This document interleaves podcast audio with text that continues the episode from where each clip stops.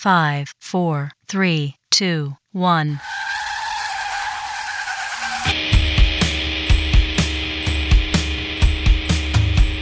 I don't even know what's happening.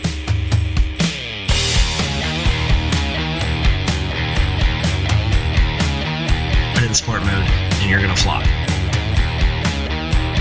Uh, just exactly how awesome was it? The mighty mighty Five, Nissan GT-R. three.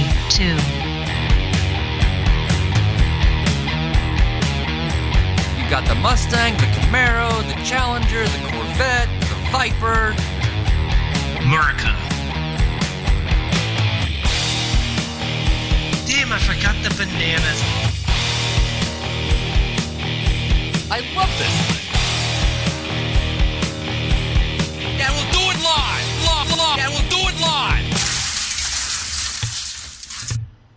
Crashing, banging, booming.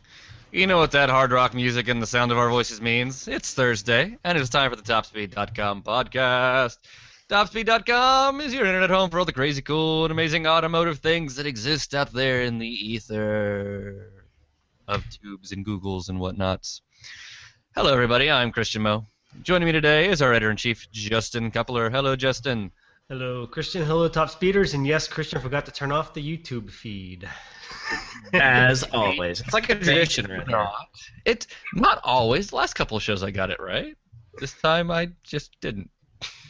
It's always wait for it, wait for it, five. Ah, there it is. Yeah, yeah, yeah. Well, when I heard the bonk again, I was like, oh no, I heard the bonk of us starting the YouTube feed. Crap. All right. Anyways, also joining us is Mr. Mark McNabb. Hello, Mark. What's up, guys? How y'all doing today? Hope everyone's good and ready for a good show. We're good. We got a lot of questions today too, so I'm excited. We do. Thank you everybody for that. Um, cause yeah, like we had no questions last last week, and then up until like a day and a half ago, we had no questions for this week either. And then like a day and a half or two days ago, you guys all jumped on there really quick, and I got an own drive burn suggestion and a bunch of questions, and it's all awesome. So I I appreciate that. Thank you guys. Um, also, I just have a question for you. Um, since it was so long for you guys to throw all the questions in, like, what day do you guys usually listen to the podcast? Like, if you don't listen to us live, like, when do you usually listen to us? Uh, drop that in the comments or hit us up on the Twitters, you know, uh, at Top Speed Pod- Podcast or send us an email, podcast at topspeed.com. We're just sort of interested in when you guys listen to this so we can sort of maybe adjust when we might do it live or just so we can have better in- insight into how you guys actually listen to the show. Yeah, and whether you do it on YouTube or on iTunes. Yeah, that would be nice to know too. Do you listen? Do you watch us on YouTube or do you listen to us on iTunes? Just sort of let us know how and when you like like to listen to us. yeah, just just don't like- tell us you're watching it at midnight on a Saturday, because uh, I'm not going to be here.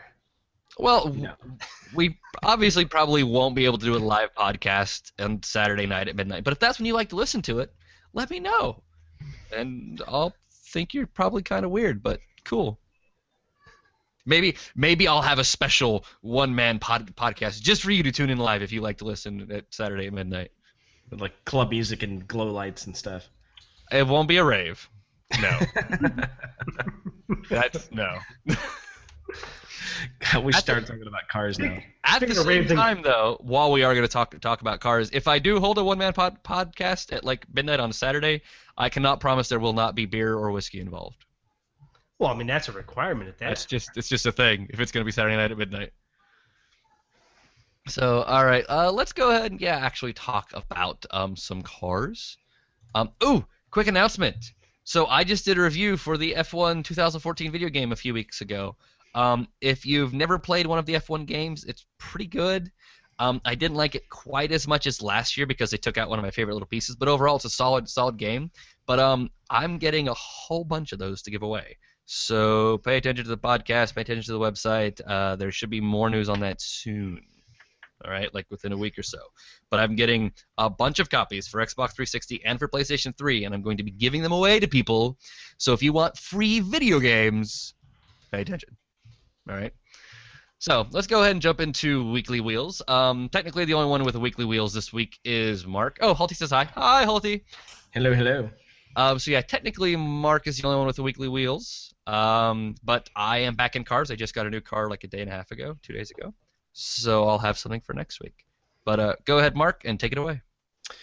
So yeah, I might be the only one with the weekly wheels, but mine was fantastically awesome enough to be the only car we talk about for basically half the show, and that was the 2015 Mercedes-Benz GLA 45 AMG. Holy crap! I fell in love with this car, like something fierce. Um, it came with the sport Recaro seats, which are fantastically awesome, and obviously it has that two-liter four cylinder with a turbo making 350 horsepower. Just ridiculous. I mean, I compare this car so much to the Fiat 500 and the fact that it's just a Barth. That last part's important. yes, very important. Uh, it's just it's it's those it's that unsaid understood part of the Fiat 500. Uh, but yeah, the Abarth, and it just it's like loud and raucous and noisy and fun and small and it's a hoot to drive.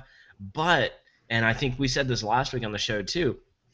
This car doesn't fail at being a car when you don't need a small compact thing. Like it actually works. It's got five seats and you can put crap in it and you can lay the back seats down. Um, See, It, that's what's uh, wrong with the Fiat.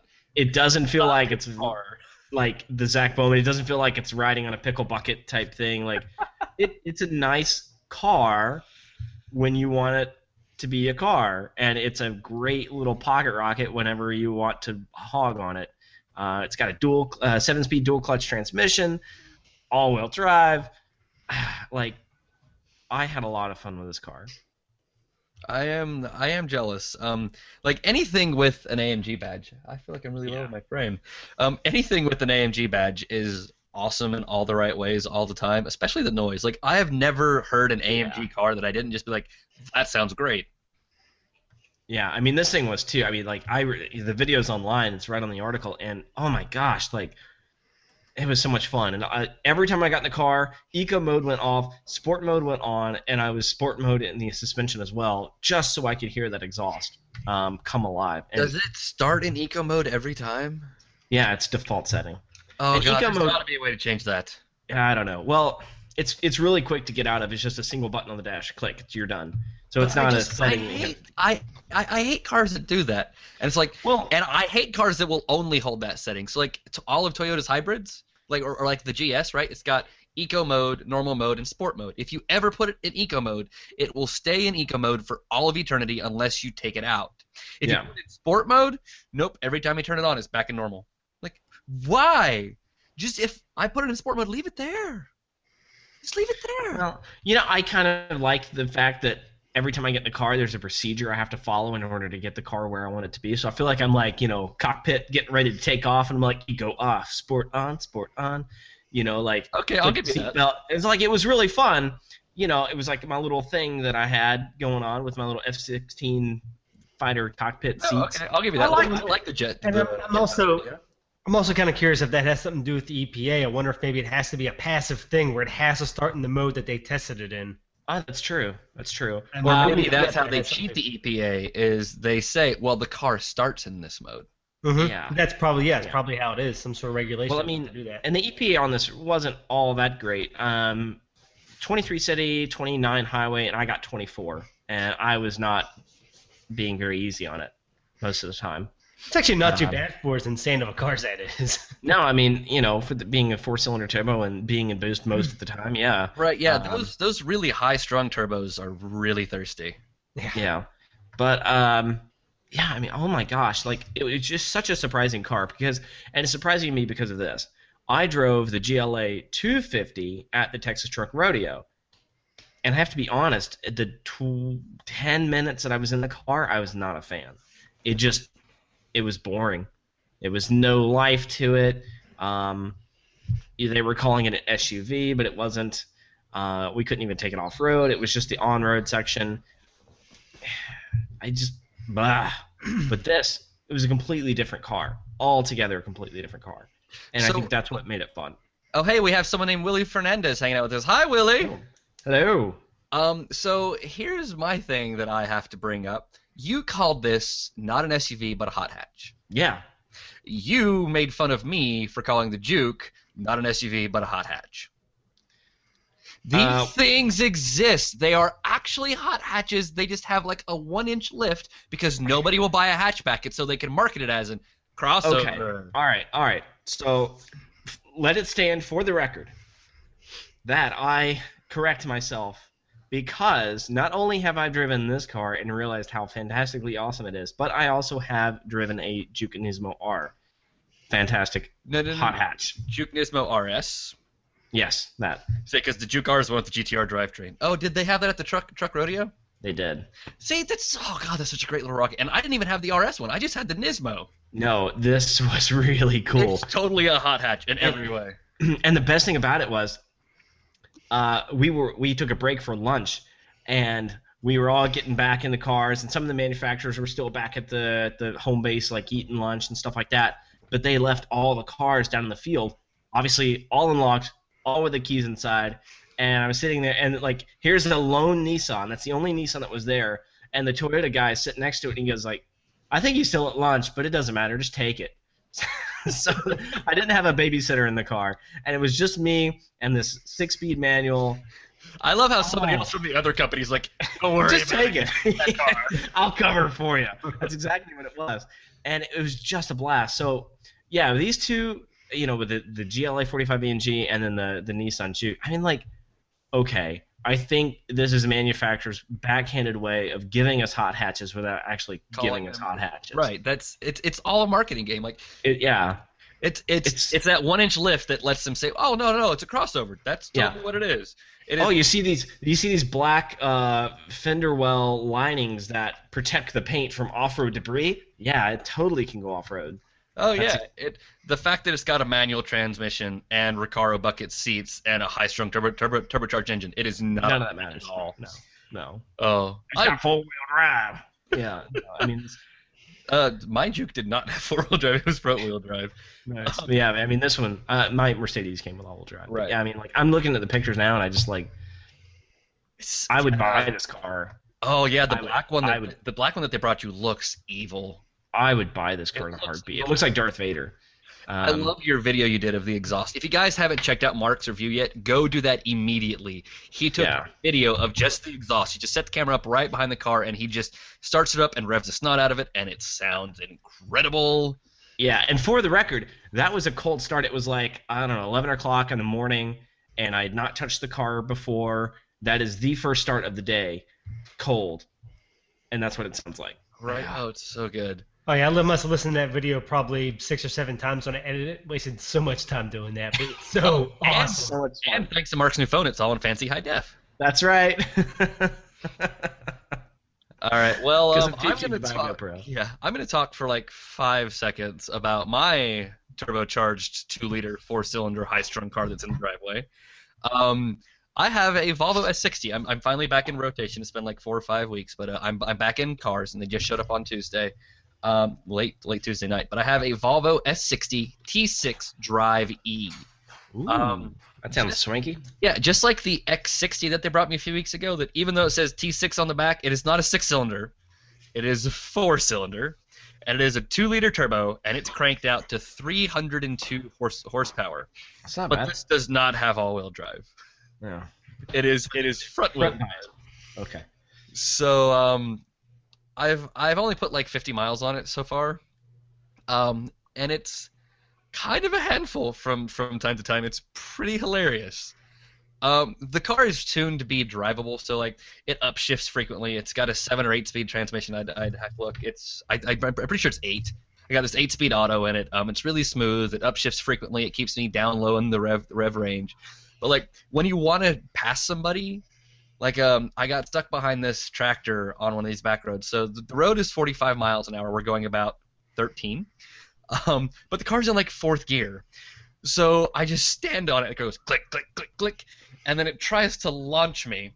But um, I go almost into the ditch first because as soon as it bites, it tugs hard to the right, and I swing to the left because I just have all of this power coming out of nowhere because it's 300 horsepower just going to the front the front wheels, and the car like scampers away like a puppy on on linoleum trying to get around this tractor. It was hilarious. Oh my So- gosh. What car is this? You said the Volvo what? S60, so it's their like mid Okay. sedan thing. Um, so yeah, um, I'll have a lot. And that's a good looking car too. Oh my gosh, it's beautiful. It's in this silver car. It's it's it's in this silver color, which I don't like silver cars, but it's in this silver. It looks really nice. It's got these super awesome aftermarket or like optional wheels on it that are like 18 or 19 inches, and they look just great on this thing. Um, I'm super excited to spend some time actually doing photos and videos of it because I really like like the way it looks. But Yeah. oh, hi Cyprian. He has he has what's up? So yeah, I'm I'm excited about that. So there will be a lot more S60 stuff on next week's show, but that's what Yeah. I got, and now I'm back in rotation. So yeah, more weekly wheel stuff. No, I'm the only one left out. Ugh. Yep. Time to make a phone call. Uh, I enjoy the break sometimes. yeah. Sometimes not, not having the amount of work that comes with a review hanging over your head on top of every, everything else can be nice. Yeah. No, I, I, I wouldn't enjoy that. I enjoy my cars too much. I yeah okay yeah. This week I'm in an STI, so I can't complain at all. Oh I, I love the I love the cars, but between everything else, gotta- sometimes it's like oh. All right, moving on. Ah, Uh, we well, we've got a huge pile of news to talk about, and we've we got do. a bunch of questions. Again, thank you guys for the questions. We've got one, two, three, four, five questions. So, all right, uh, crap. we can start with um, a little thing. Uh, oh, Ubisoft has a brand new video game coming out uh, first or second week of December called The Crew. Uh, it's a game where you can drive across all of the United States. Um, it's a very condensed version, but um, it's a lot bigger than I ever expected. Um, I'd say if you, I, I didn't actually try, but if you wanted to go from like the top of Oregon to the bottom of Florida, it would probably take you 25 or 30 minutes to drive across the entirety of the map in this game. Like it's it's a huge huge map, easily like four or five times the size of Forza Horizon. Um, and it feels more open because in Forza there's still some spots that are blocked off that you can't quite get to. Like, oh, there's this lake in the middle of the map for no reason other than to take up space, so they didn't have to render it so you can drive through it. Um, and like none of that sort of stuff really is in this game. It was just a beta that I got to play. Um, little buggy. I had some fairly major server issues. The game crashed a couple times, but that's why they're doing it to find the problems, fix the problems. But um, really promising, really interesting. So if you're interested in video games, and one of the big ones is coming out this uh, holiday season, uh, you can hit that up on the site. I uh, just wanted to throw that out to be like, check it out, it's cool. Um, but let's talk about real news and real exciting news.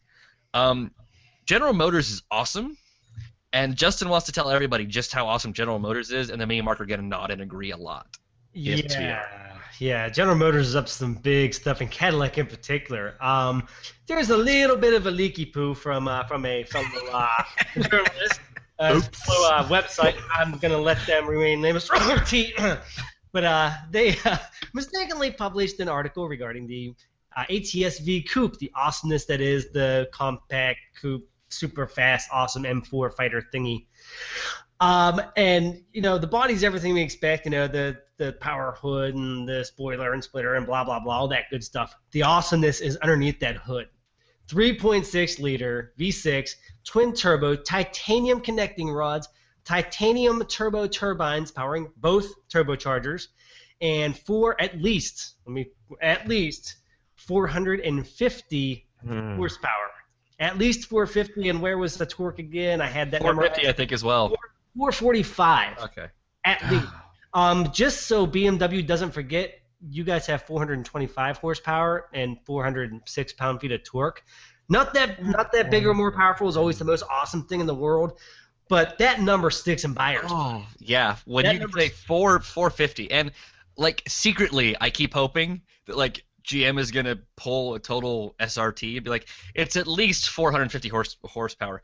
By the way, it's got 525. Yeah. Oh, oh, and then the oh, best Wouldn't that be awesome? Christian will do cartwheels over this one. It has a six-speed manual transmission. Like God intended. An optional Amen. Amen. and an optional eight-speed auto. So the best of both worlds. Everybody can enjoy this car. If you want to sit there and run through the gears yourself, have at it. You want to shift yourself like I do, you can have at it. Either way, this thing's going to be fast as hell. It's going to drink gas, and it's going to make everybody in the EPA very, very angry. Um, Ah, And it's It's gonna make everyone else who has a soul and a heart very happy. Yes, and anyone who bought an M4 can be like, oh, but what about this? I'm so, just curious. well, no, okay. I'll be. Let's let's go ahead and be honest. A lot of people who buy an M4 buy an M4 because it's got a BMW badge. on. No, that's, that's, that's Nothing is going to change that. Yeah, that is very true. But this just shows the direction Cadillac's going. Uh, they're just no BS. Whatever they need to do to make it work, they're gonna do it. And and I'm I'm happy to say it's an American company. And uh, Johan de Nysschen, if I'm saying his name right, Yes, I salute you, sir. Thank you.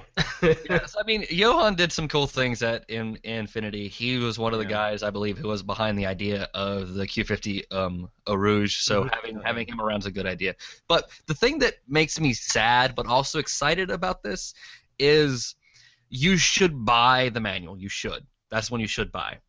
At the same time, you should totally buy the automatic because it's the same automatic they're putting in the Z06, which means mm-hmm. we know for a fact it will handle at least 650 pound feet of torque. So if you are somebody who wants to buy your car with your turbochargers and then take it down the road to have a man with a little computer turn that boost needle up, because even if this thing drops with four, 450, out of a 3.6 with two turbos, that's nothing. Yeah. A simple tune should easily push that thing to 550 or 6, 600 RPM, or to 5, 550 or 6, 600 horse, horsepower. So if you have the automatic, you're guaranteed already to know that that transmission will hold that much power, and you're not gonna run into any issues where oh no, I just ate my fly the flywheel or tore through my synchros in my manual, because currently we don't know exactly what manual they're putting in this. Mhm. Ideally, it's one of the ones they put in the Camaro or whatever, so we know it'll handle the power. But Yeah. until we have that proof, the safe bet, if you want to tune it, is going to be the automatic. And we yeah, also know possibly it's the same one out of the ZL1, which is rated. You know, right now the ZL1's making 580 horsepower and Right. 520 pound feet of torque or something like that. So If they're, Hopefully yeah, it's if they're that. using that Tremec six six speed that they use in that, then yeah, buy the manual, turn turn the boost up, enjoy everything that is right in in the world. yeah, But until we can figure out exactly what transmission is going to be in that, the safe bet for tuners is probably going to be the eight the eight. yeah. yeah, and And, we you know know, that, spe- and we go know ahead. that if that eight speed came out of the uh, out of the Corvette, we know that's going to be actually slightly quicker than the manual. Oh, yeah. some slushy thing. That's that's another plus. Right. Yeah. Yeah, Um, but again, I'm in I'm in my Yeah. M, my my M4 four fighter. I want fun on my back roads. yeah, that's. I mean, like I would I would gladly trade a couple tenths for a better experience. You know what I'm saying? And I think Mhm. Chris would agree too. Oh yeah, Um, a lot of times it's more than a couple tents. Like the GTR is an incredible machine. I would happily trade two seconds on my zero to sixty split to get a manual because yeah. then I'm still looking at what 4.9 seconds, which is not slow at all, and I get three yeah. three pedals. Yeah, but yeah. for hundred thousand dollars, you're gonna get 4.9. I get an Aston Martin then. Oh god, those are so pretty. But Oh, uh, just- I, put 'em off you know what else? You know what else makes me really happy is that um, GM is actually making this power plant. I mean, a twin turbo V6, you know, the 3.6 liter. I mean, that's going to be awesome. oh yeah, And I hope that it makes its way into the Camaro. maybe. That I would- mean, I mean, it's on the same platform, so if it does, yep. well, there's and no way they're It'd gonna. be convenient if they actually did that. well, so here's here's the problem with that though. Then what are the, what are they going to do about the V8 Camaro? yeah, I don't know. Well, Well, if, they, uh, if they put this three six in there, I'll bet it's detuned a little bit, just well, enough. well, here's my thing. Like, they could have the SS, and then they could come out with maybe a high performance version, not the ZL1, but it, they would have to call it something else. Um, you know, for that, that you know, the 3.6 V8 or the 3.6 V6. Yeah, I, I don't know. I don't know. Maybe skip the RS package, make an RS trim level. Yeah. Well, they already have an RS package. Well, yeah, but that's a package. I said skip the RS package. Oh, and just make it a, okay. I mean, maybe. Yeah, like like that puts it into weird shaky ground because then you're stuck with well, okay, um, our V6 model that's supposed to be sort of positioned below our SS V8 is kind of better than the V8 in every way. Uh, oops. Well, that just Yeah, means it'll, that it'll cater V8 to, has to be that much better. People. It's going to cater to different people, but that might be spreading a little bit too thin, though. Right, right. Yeah, you're you're running into that sort of eating each other's market sort of thing. Yeah. Um, But so that's awesome. well, but so that is a car that would be cool if they made, but we're not sure if they're gonna make it. Um, you know what car we know they're not gonna make? Another RX-8. Yep. Well, uh, apparently we heard from the, the man himself as we segue into this nice another segment. Um, the CEO of Mazda, um, and I don't even want to pronounce his first name, but his last name is Koji or something like that. Um, anyway, he is basically saying, nailing the coffin to the RX-8. We're not going to make any any other vehicles like that. Our model lineup is already stretched out too much, and we're we're just going to concentrate on making what we've got even better. And we're going to concentrate on Skyactiv, and we're going to concentrate on lowering weight, and we're going to make them generationally a better product. And so he is saying we're not going to devote any money to um, things like the RX-8. And um, he, in this interview with Automotive News, he makes this really interesting comment about baseball, and it's really long, but condensed version is we don't need a home run if each player hits a single, which means each player is going to do just good enough, and we're not going to have to have a Halo car, you know, presiding over it. You know, I don't know how many times we're going to go back and forth on this thing. Um, it's on, it's off, it's on, it's off, it's on, it's off. Now it's off again. Three weeks from now, Automotive News is going to run something else where, oh no, they said they might come back. Da da da da da. So would- here's the thing, though. This car needs to die. well, the rotary needs to die. The rotary is not an efficient engine. It's not. No. It's I- an awful engine. I love the idea of a rotary engine because it is unique. Like I love unique Yeah. cars. I like the idea that it feels like nothing else, that it is like nothing else in the in the world, that it's a whole different experience, the way it feels, the way it drives, the way it sounds. It's like completely unlike anything else. At the same time, it's a terrible, terrible engine. It makes absolutely no power. It absolutely swallows gas. The thing Yep. breaks constantly. It seals. Yeah, like it just it is extremely terrible and inefficient in every single way possible. I'm Yeah. glad it exists. I'm also glad it's dead. Yeah, and then every time they attempted to make it better, like they did with the uh, with the '90s Mazda RX, pop a turbocharger on it. What do you do? You blow the seals even faster. Yeah, I mean the thing only made at 9,000 RPM, which is one of the advantages of a rotary. Um, they're only making 232 horsepower. the worst thing though is What's the torque level? 130, like in the 212. 112. Huh? No, no, no, no. That's not torque. I had an RX-8. That thing was like 100. Oh no, no, I'm sorry, I'm sorry, I'm sorry. That 212 is uh, if you got the automatic Yeah, transmission. automatic. The torque should be in the 130, 140 range. It was Yeah, terrible. it's just- awful. And it's wound out like 7,000 RPMs. Yeah, so so to give you guys an idea, that is less torque than a Toyota Prius in your sports car. Yeah, people don't think they they uh, again, like I said with the with the 450 horsepower with the Cadillac, horsepower sells cars, but torque is what keeps people interested in the car. Yeah. Sure, you can sell that big horsepower number. They go drive it, yeah, big horsepower. Then they really get on like, oh, wait a minute, why is this uh, Camry keeping up keeping up with me off the line? And, and like I know it's a stolen VTEC joke, but like seriously, an, a rotary engine is like having a car with all the turbo lag in the entire world, but no turbo. Mm-hmm. And that's exactly it. I mean, I had an RX-8. I had an RX-8 for approximately three weeks before I traded it on my Mazda, my Mazda Speed Miata. I liked it for just a few days, and I, I just got sick of it. Like you said, swallows gas, gulped gas, and I was driving 40 miles to work and back. Wasn't fast at all. I mean, it would sound fast. We had a big Borla exhaust on back. Just "Vroom," sounded awesome. 9,000 RPMs. It was fun to cruise around town in. But when it came to filling it back up, I was bankrupt. Right, and I mean they do they do handle well because they've got that same sort of setup because the rotary engine is actually very compact. oh yeah, So kind of. they've got the same sort of thing going like the FRS and BRZ do, where the engine is really small, really far back, and really low. So handling is great. Yeah. But Mazda wanted like 30 grand for these things, and they make no horsepower, like less horsepower than and less torque than the BRZ and FRS that everyone wants more power out of. Well, the horsepower wasn't bad. The horsepower was 232. It's the torque at 159 that was crap. Yeah. But still, I still, mean, you had to ring this thing out to almost redline. Redline is 9,500, and the peak horsepower is at nine. 8500. I'm looking at it. Unless you're looking at the automatic one. Automatic might be different. Oh, from everything I read, it was 9,500 for the Oh. redline. Yeah, 9 9500 red line. I'm looking 8500 peak horsepower, but it could be you could be Oh, looking at a different year though. They've changed it a few Yeah. times. we have another watcher commenting. Hi, Oh, Ji Cheng Fingy, Jing Chen Giffy, Jiffy, Hi. G Chen Jiffy. I don't know. I like GIFs. Uh, all right. I Whatever. have entire GIF con- con- conversations with people. Um, All right. All right, so RX. We'll move on. Well, let's you know, let's go ahead and recap. Mark has driven the GLA 45 Mercedes, and he loves it. Yep. I have driven a Volvo, and I think it has torque torque steer. Um, video games are cool.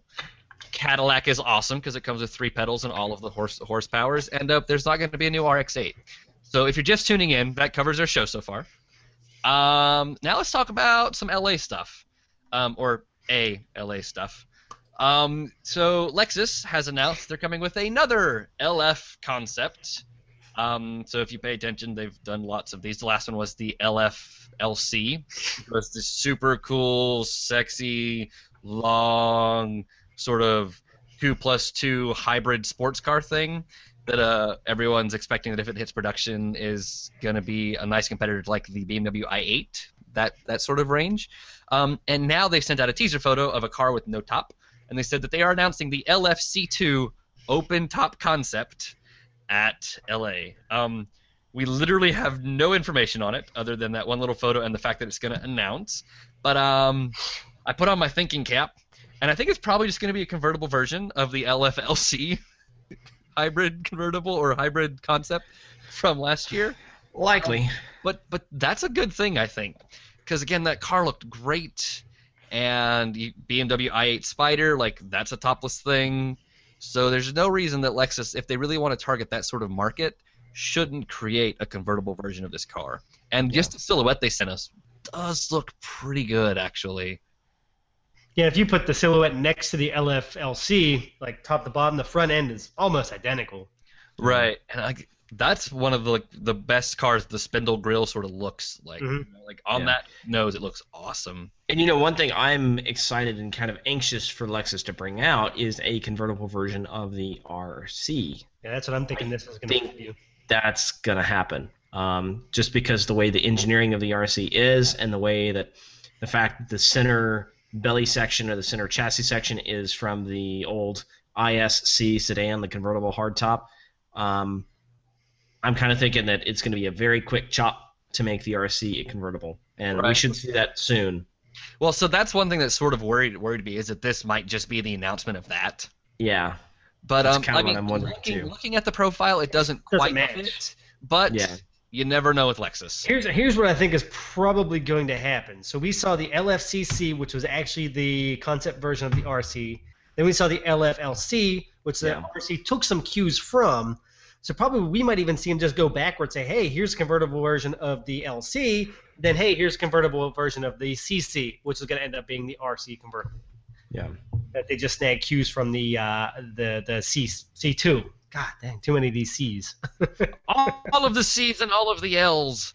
Um, yeah. So, like, what do you guys think? If you're out there watching, drop us a little thing in the comments. We'll hit this again in just a, in just a second. Um, so we don't know what they're gonna do, but we're hoping it's good. Um, let's talk Better about. Mercedes, who apparently Johan de Nysschen is now working at Mercedes as well because he likes to change everybody's names. Yeah, Mercedes has officially gone nuts, dropped a hand grenade in their SUV and Roadster lineup and said, boom, let everything kind of fall where it fell. But it kind of fell in place. It kind of makes a little bit of sense. Here's the deal. Here's what they're doing. Basically, okay, the G, the G class that we all know, the big box of things, been around since the 1970s and barely changed. Um, they took that. That's kind of like the Halo SUV. That's going to be the first letter in the SUV class. Then they're going to take the L, which is, I guess, what by Mercedes uh, speak is just what it appears over time of history of Mercedes, so they're going to just use it after the G. So you have GL, and the final letter is going to be the SUV's respective position in the lineup relative to the core models of Mercedes, which is the A, B, C, E, and S class. so you have the GLA, the GLB, the GLC, the GLE, and the GLS. And then the G, and then the G at the very top. the Oh. G wagon. So basically, if you look at Mercedes' main core lineup, where the A is the smallest, you put a GL in front of that, you have the smallest SUV, GLA. The B class, the next size up, GLB, and so on and so forth. They're not going to bring out any new models, though. These are all going to be the same old models. So to kind of summarize, um, They're doing essentially what Infiniti did, where it got yeah. the QX is all of their SUVs. Um, the difference is they're at least sticking to a more discernible structure. yeah, they're taking their core that everybody knows, A, B, C, E, and S, and using the GL prefix in, in front of them, basically. Well, and it's following closer to what uh, Audi and BM, BMW do. So like everyone knows a three. BMW makes a three, whether it's the X3 or the 325. The three series is the three series. There's the X3 SUV three, and then just the three, which is the sedan three, and like that's a thing, and we know what size that is, and we know three is smaller than five, and we know five is smaller than seven, and like that's sort of how they have their lineup done, and it's easy to understand. And Audi does the same thing. There's the A1 and the A3 and the A4 and the A5 and the A6 and the A7 and the A8. Like that's just how it is. Yeah. Infiniti did it sort of weird because they went for like pricing tier instead of size. But they're trying to follow that same thing too. So that's essentially what Yeah. Mercedes is is doing. Instead of remembering all their random letters and collections of numbers, they're giving you a new random Yeah. collection of letters and numbers. And if you, Yeah, if I mean this thing notice- looks like an eye chart. I have decided, like looking at the article and seeing all the different stuff, I feel like I'm at the doctor's office. G, L, S, like But there, the weird thing is, they did all of this. Here's the weird thing: they did all of this. They talked about how it's how they're going to use the core models, and, but one that's missing is GLB. There is no GLB in here anywhere, but the B Yep. is one that they mentioned. So that kind of makes me curious what kind of garbage they're going to come up with next in the SUV realm. It's Uh, going to be an SUV coupe. Yeah, yeah, Right, oh, yeah, yeah, yeah. yeah. hmm Yeah. Yep, that makes perfect sense. But Oh, yeah, no, it has to fight the X2 if it's a B. yeah, because the GLE is going to be there's going to be a GLE Coupe, which is going to be the SUV coupe. Well, but that's going to be five series and six series. no, the Or- GLA it says it right here. The GLA is what the ML class is. Yeah, well, they, but they are also going to have the GLE Coupe. They have the. Uh, Well, but- regular well, well, GLE, well, that's well, Okay, that hold makes sense. that's that's that's what I'm saying is you have the GLE and the GLE coupe, the coupe, which I think would be X5, X6. You're right. Okay. Yeah. So we have basically the GLA that already exists. The GL is becoming the GLC. The ML, I'm sorry, GLK is becoming the GLC. The ML is becoming the GLE. There's going to be a GLE Coupe, and the GL becomes a GS, and the G stays the same. Whew, did everybody? All right. The SLs, there's a little bit more. The SL is now the SL, SLK is now SLC, and they're making their engines easier to understand with just single letters behind each number instead of like blue tech and everything like that. That part I I, I like. yeah, that I do like. Plug-in hybrid Ecotech D. It's it's just yeah. D for diesel, P for plug-in, or whatever. Like Yeah, H, for hybrid. Like that's a E350 great Blue idea. Tech, E350 Blue Tech or E350 CDI is now the E E350B. Nice and easy. It needs to be because when I have to write about these cars, I hate writing the 2014 Mercedes-Benz E450 Ecotech diesel blue whatever. No, dear God, no. Anyways, this is obnoxiously boring. I'm sorry Yeah. I put this in the news. Dear God, I tried to make it as interesting, but yes, it is a little bit boring. But we have to talk about it. It's Mercedes. It's important. yes. Okay, uh, let's talk about know things that make Mark super happy, Yeah, because this is GMC. exciting. or it's more Yeah. General- General Motors stuff. Yeah, more General Motors. So And it's okay, not that uh, exciting. yeah, well, just because you suck at life. So another CEO position change up thing. So it was the vice president. Uh, well, he's the vice president of GMC now. His name is Duncan Aldred. He came from Opel uh, and Vauxhall in in Europe. Now he is the main man, and he's been there since February at GMC, and he is talking some smack about the brand. He says, "quote I have come to do a job and to change the face of the brand." And well, if you look at GMC's brand lineup, they don't really have that many vehicles. So we are not looking at changing what we currently have. We're actually adding new cars. And in the very corporate speak that he spoke of, it was very like loose in general and how he's going to do things. Read the article, you figure it out. But long story short, we're looking at possibly a an SUV that is above the Yukon Denali, which kind of makes it an Escalade, but not really because it's a GMC. So I don't even know how they're going to do that. Uh, we're also looking at a mid-size uh, SUV crossover, and this is what makes me very happy. We're looking at a possible Wrangler competitor, like, and the only thing that I can think of in GMC's past lineup is the old like 1980s Jimmy, which was like the Chevy Blazer version of the GM, you know. And so two door, removable hardtop, like roll bar, two rows, lifted suspension, big fat tires, and a V8. Until the Oh, counters get a hold of it and turning it into a small crossover. Correct, correct, correct. So uh, it scares me. I mean, uh, what I could possibly happen? But I think, and here's here's my thing, and I, I didn't I didn't expound on this too much in the article, but I want to explain myself. So back last uh, what was it April Fools Truck Trend actually made a rendering of the then new F150, and they made it into a Bronco, and it blew up blew up huge fiasco for them on April Fools because everyone thought this rendering is so good it looks like Ford did it. Are we getting a Bronco? And apparently Ford is now taking note, like, oh crap, maybe we are. Christian's saying no, but it might happen. Yeah, you never know. If it Um, does, it will not be two doors. It won't be. It will not be a huge two door SUV. It's not going know. to exist. I don't know. I don't know. I don't know. Yeah, I whatever. do. Nobody. There there will be 15 people who buy one. Or or the first year they'll sell like 40 or 50,000 of them and then not a single one will be sold for the rest of eternity because everyone goes, "Oh wow, having this giant SUV with two doors is really really stupid." And every one of those 40,000 sales will come from Central Florida, probably.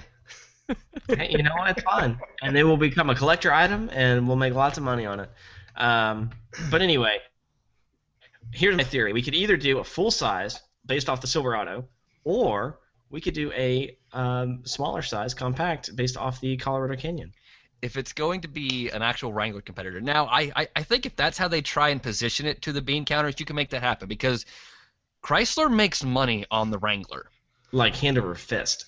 And that's partly because it's the only thing in that segment. Like, yes, there is the G Class, which is just as capable, but it's three times as much. Oh yeah. But like like that's it. You have like the Wrangler or the G class. If you want a small even- square thing that you can roll down a hill, like that's all you get.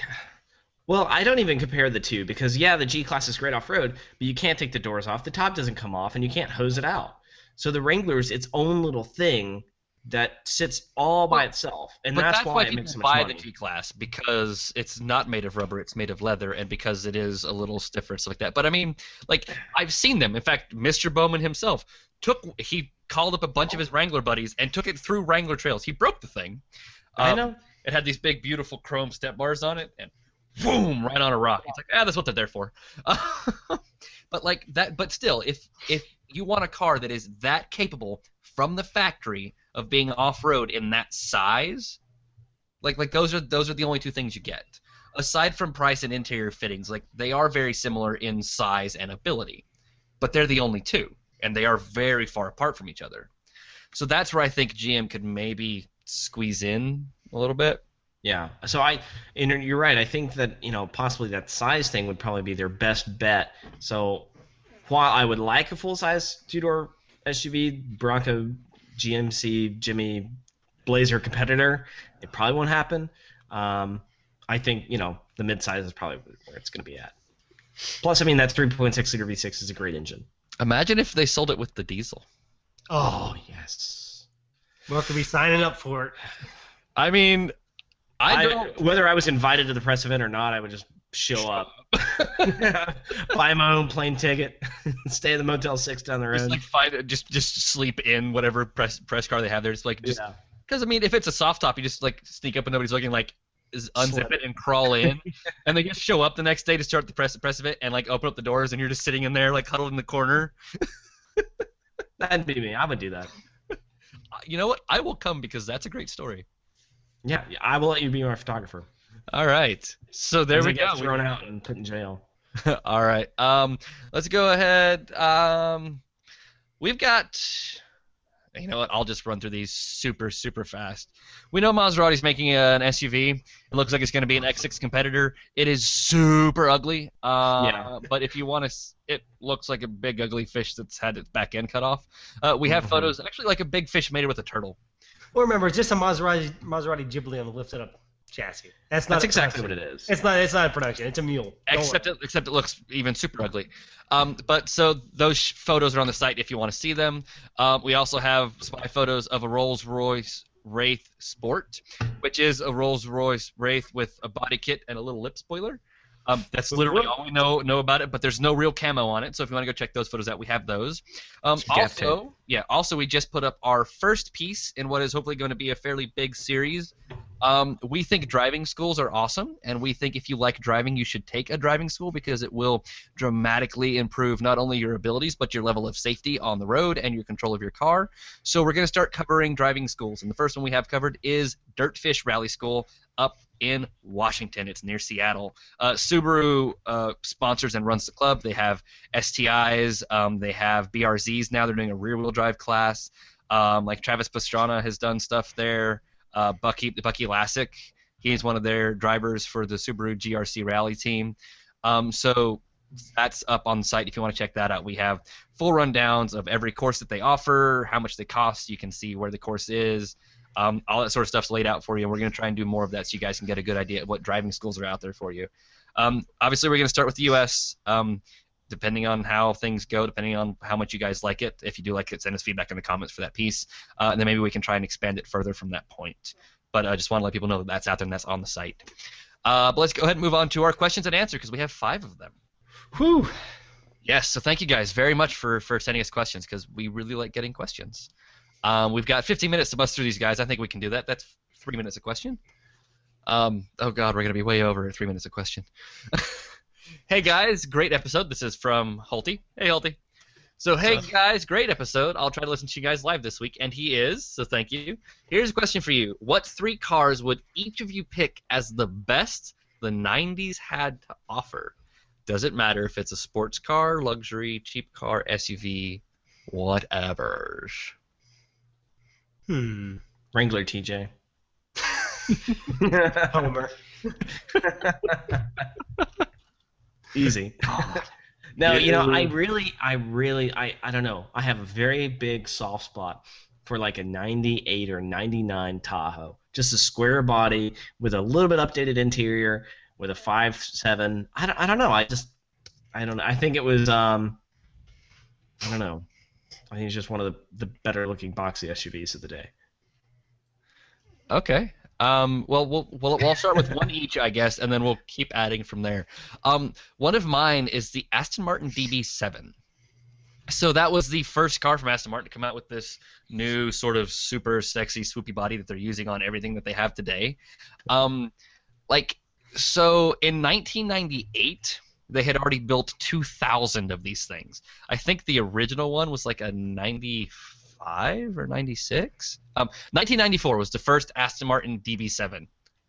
So that same basic style has been moved and evolved to what they have today, and it's still stunning.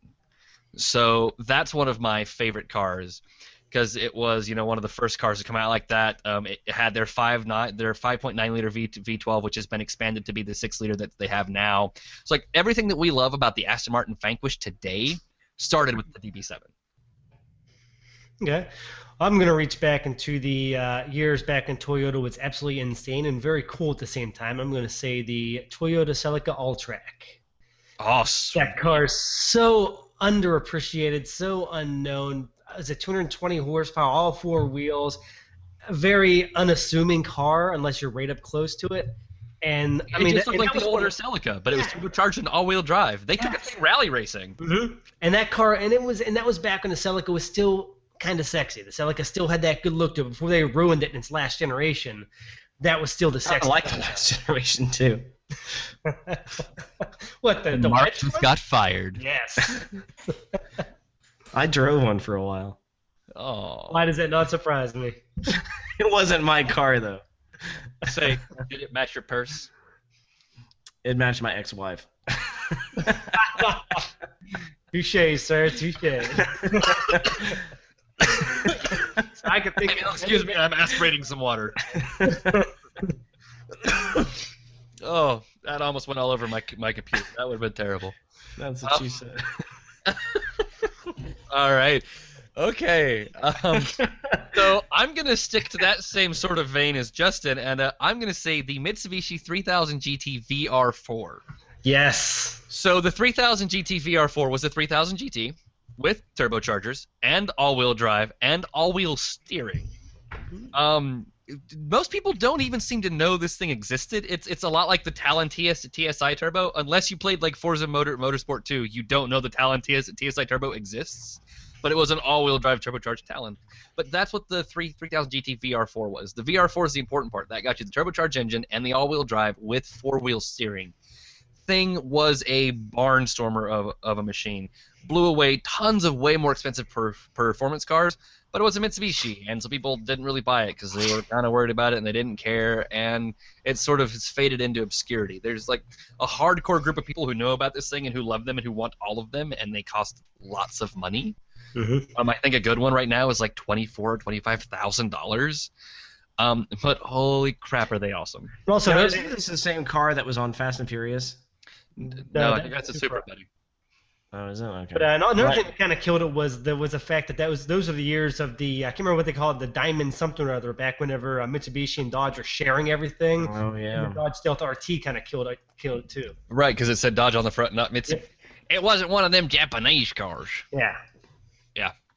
Meanwhile, it's, The RT on it was Mitsubishi. The RT didn't have the all-wheel drive and all-wheel steering, did it? I think it did. I'm pretty sure it did. I have to double check that, but I, I thought it did. I was a 3000 GT fan, not a Dodge Stealth fan, so I I didn't. was only the much attention. 3002. Yeah. All right, well, Mark, do you have another car for us? Uh, no, I gave you two already. Oh, okay, I'll jump in, and I'm going to go in the same uh, same direction you're going here, and kind of steal one of yours. You said, but the, diff- the different brand, the same thing with the whole Chrysler Mitsubishi thing, the Eclipse GS XT. Okay. That yeah, car the was other version of the of the of the yeah, Talon. TSI. Oh, that car is awesome. Do you have that, was, another one? that was that was so you talked about a Celica back when it was good, Mhm. and I talked about Mitsubishi back when it was good. and the Eclipse was good. Right, and that was back when Eclipse was good. Like God, bring back the '90s fast cars. They were so cool. You know what? That reminds me of what I'm going to use as my third one. I, I was going to use the Miata because even though it's a 1989, technically it was a 1990 I car. think didn't he say no Miata? Oh no, that's an X. No, that's the next one. So what about the NSX? Uh, okay. Oh, so Oh, also yeah, good. I was well. I was going to go with cars that then sucked, but then were good. Um, and go with the Toyota MR M, the the MR2 Turbo from like Ah. 91 and 92. Yep, I had that written down at first. Oh, I took it off. Man, that thing is sweet. That car would literally blister Ferraris of the day around the racetrack, and it wore a Toyota badge. Uh huh. And then they made that weird MR2 Spyder coupe Oh, thing last generation, and it it was terrible. Completely ruined it for me. Okay, my last one. Speaking of cars that sucked but were extremely awesome at one point, the GMC Syclone. Oh yeah, that's a great answer. I like that answer. What happened to the 90s? one year, one year they built that damn thing, and it was it started the truck, the sport truck world. Just it launched it, and same and same with the uh, the Chevy Typhoon version. That thing was just insanity. Yeah. Totally awesome. Ah, I love Well, that. it was the the Typhoon was the SUV version. yeah, that's the SUV. hmm Yeah, the So, Syclone uh, Typhoon. Beautiful, beautiful. Yeah. All right, so there you go. The '90s had a bunch of great freaking cars. Why don't we live then? Um, and now I want to. I'm gonna blow the rest of the day on YouTube, or I mean on eBay. This is this is terrible. Craigslist. um, all right, so let's go ahead and move on to Paul Green's question. Thank you, Paul. Uh, let's play a game. Let's play a game. You have twenty thousand dollars to buy a car, any car, and make it into a track day toy. What would you pick? To make things harder, you cannot buy a Miata. okay, See, I think this is super easy. this is easy for me too. But who wants to go first? I'll let the easy guys go first. Yeah, I'm gonna I'm gonna copy your answer. Mine right, is, maybe it's because I live in Florida, maybe it's not, but I would pick the Corolla AE86. I think that thing is an awesome rolling chassis. Take that chassis, you can do whatever you want with it. There's all kind of different engines, different kits you can put on this, and you make it super fast and super super handling. And it's very, it's an unimposing kind of car. You don't expect it to be what it is. So okay, mine is sort of the same sort of idea of a car that really is a perfect chassis to mold into anything you want to, and uh, I'd buy a classic air-cooled 911. Ah, okay. Can you actually? But can you get one? Yeah, for- no, dude, you could you could get a decent running like mid 80s S, SC model for like 17 to 18 grand. I mean, that's one with full interior and with all that sort of stuff. If you're just looking for a rolling one that doesn't even run that well, you're looking at like the 12 or 13 range. So that gives me seven grand to roll cage, you know, fix what little rust or dents might be in it, and upgrade that engine, and I have a 911 race car. Oh, there you go. Mark. I like that. Um, you know, I'm gonna have to stick with my American roots here and think. You know, I could pick up a Corvette C4 for cheap, just cheap, and I could but do a C4s lot of stuff with it. Terrible. Yeah, they were, but you could rip everything out and start over. You could. Um, yeah, actually, because you can you can get a C4 for five grand all day long, Yeah. and then Yeah. drop the other fifteen grand on getting a new crate motor for it, and suddenly your C4 doesn't suck that much anymore. Yep, put an LT4 in it, or LT1. Yeah, Yeah, get the LT1, get some coil coilovers, maybe Yep. do some seam welding to tighten that thing up. yeah, a, a nice full roll cage. Yeah. All right, so Paul, there you go. Um, next question from Darren 007. Um, would you what would you guys pick as the top three most beautiful engine bays you have ever personally seen? Um, I've seen an Alfa Romeo 156 GTA and could not believe my eyes how beautiful that engine looked. Italians really know how to make beautiful engines. Too bad they're not very re- reliable. Um, because most of the cars we see engines are pretty ugly. I'm going to cut this one down to one each, and uh, he does throw in there you've seen in real life, so that might make it a little more difficult. But go, because I'm going to win, but we're just going to go. All right. Well, I'm limited on I'm limited on this one because I don't get to go to very many car shows. The joys of being the editor. Um, so I'm just gonna have to say, in my personal life, it has to be the uh, probably the Ram SRT10, only because the the, the the the Viper engine just looks sexy underneath that big in that big engine bay in the Ram. I always thought it was cool. I thought you were to use your Miata, to be honest. Um, No, if you don't find guys, very attractive. It's got hoses and wires and everything else. oh, but see, but but it's got something special. So it doesn't matter what color your Miata is. Every Mazda Speed Miata has a red valve cover, Mhm. and it is awesome. Just open up the hood and it's like this awesome, just bright red spot in the middle of it because red ones go faster. All right, Mark. You know, I I- I guess it's probably just because I, I said it earlier and now I'm stuck on it. Uh, Corvette C4 because it has a clamshell hood and you can basically see the side of the engine. The ZR1, and it was that dual overhead cam, the only dual overhead cam ever in a Corvette, and it had this huge plenum uh, intake The big- that the big scooped one? down in Oh, the yeah. front. It really was a really pretty engine, and there's not many wires and crap around it, and it, it's got Corvette scripted on the side of the valve cover, and it looks really good. So, I don't, and I've seen that in person. To, so, that's off the top of my head. That's all I can think of right now. All right. Um, I have actually seen in person once the most beautiful engine bay ever created for any car of all time ever, um, and that is the McLaren F1. Which not only does it have this incredible, massive, naturally aspirated engine sitting there, which makes all the power in the world, but um, because it was a car that was built with you know money, no object sort of ex- ex- expenses, the entire inside of the engine bay is lined in gold foil because that is the best heat conductor known to man is gold. So I have actually seen the McLaren F1 engine bay in person. I didn't get to get very close to it; they were very protective. But um, I have seen one of one of those, and it is just stunning in every way. So there we go. Uh, next question is from Daniel White. I've recently seen a video of a tuned Golf R Mark 7. The car was outrageous. 25,000 euros just for the interior. It was all leather. It looked awesome, and God knows how much more the performance upgrades cost. The car had 776 horse horsepower on race fuel. Was running 650 on pump gas, all out of a two-liter engine. My question is, if you had that much money, what would you do? Buy a Porsche or a C7 or any other great sports car, or just mod a car and make it ridiculously fast? Um, I am an old man, essentially on the inside, so um, I would buy a new factory car all day long. Uh, I don't like trouble and hassle that comes with having a tuned car. I don't like, you know, having all the bits cut out and then put back together to it better. I just want to buy a brand new car that is super good super fast right now. Yeah, see, I have this strange obsession with uh, with sleepers. So I would buy some old sleeper car and just tune the hell out of it. Nothing like um, I don't know, mid '90s Nissan Sentra with like 600 horsepower.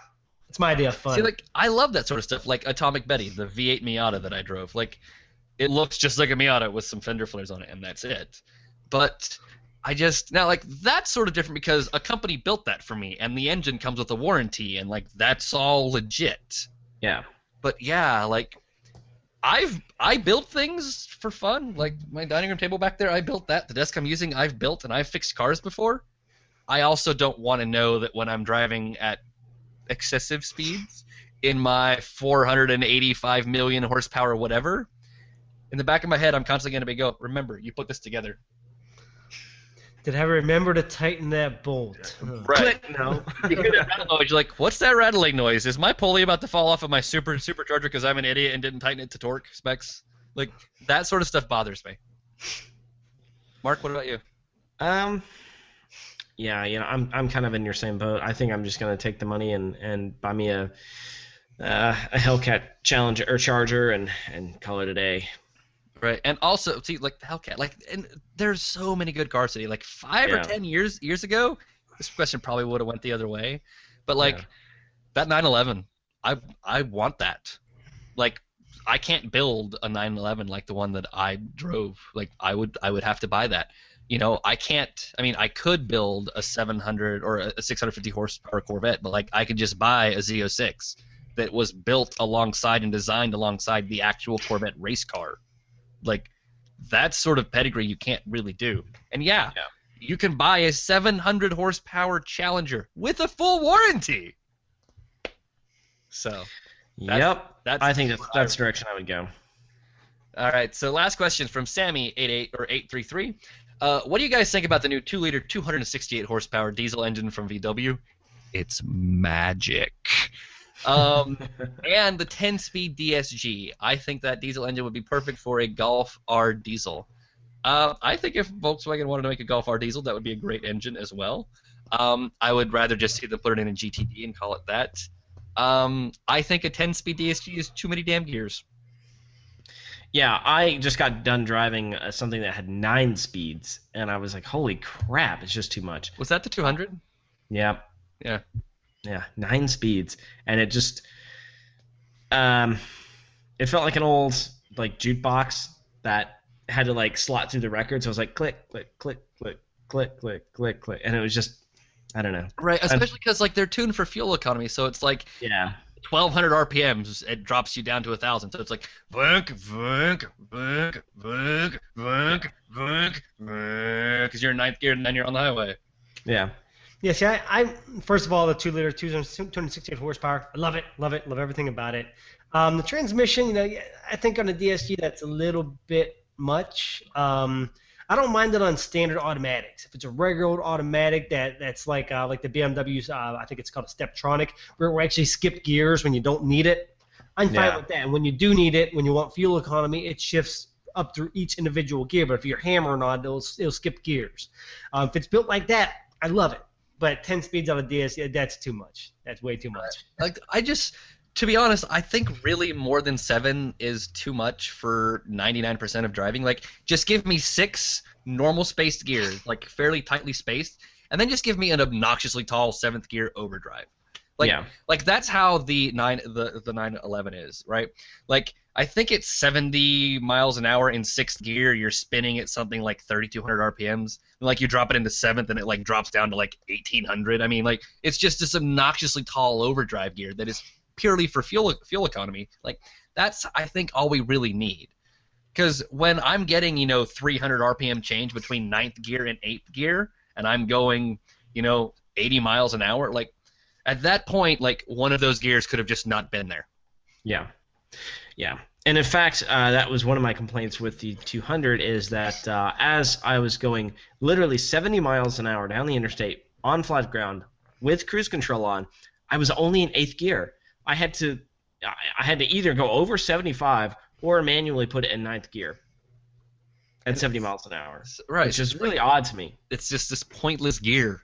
Yeah, like why is it there? Like, give it to me as early as you can, you know, when I'm driving smoothly, and let me get the fuel economy. And when I was going 70 miles an hour on flat ground in ninth gear, I was only turning like uh, 1300 RPM. It's fantastic.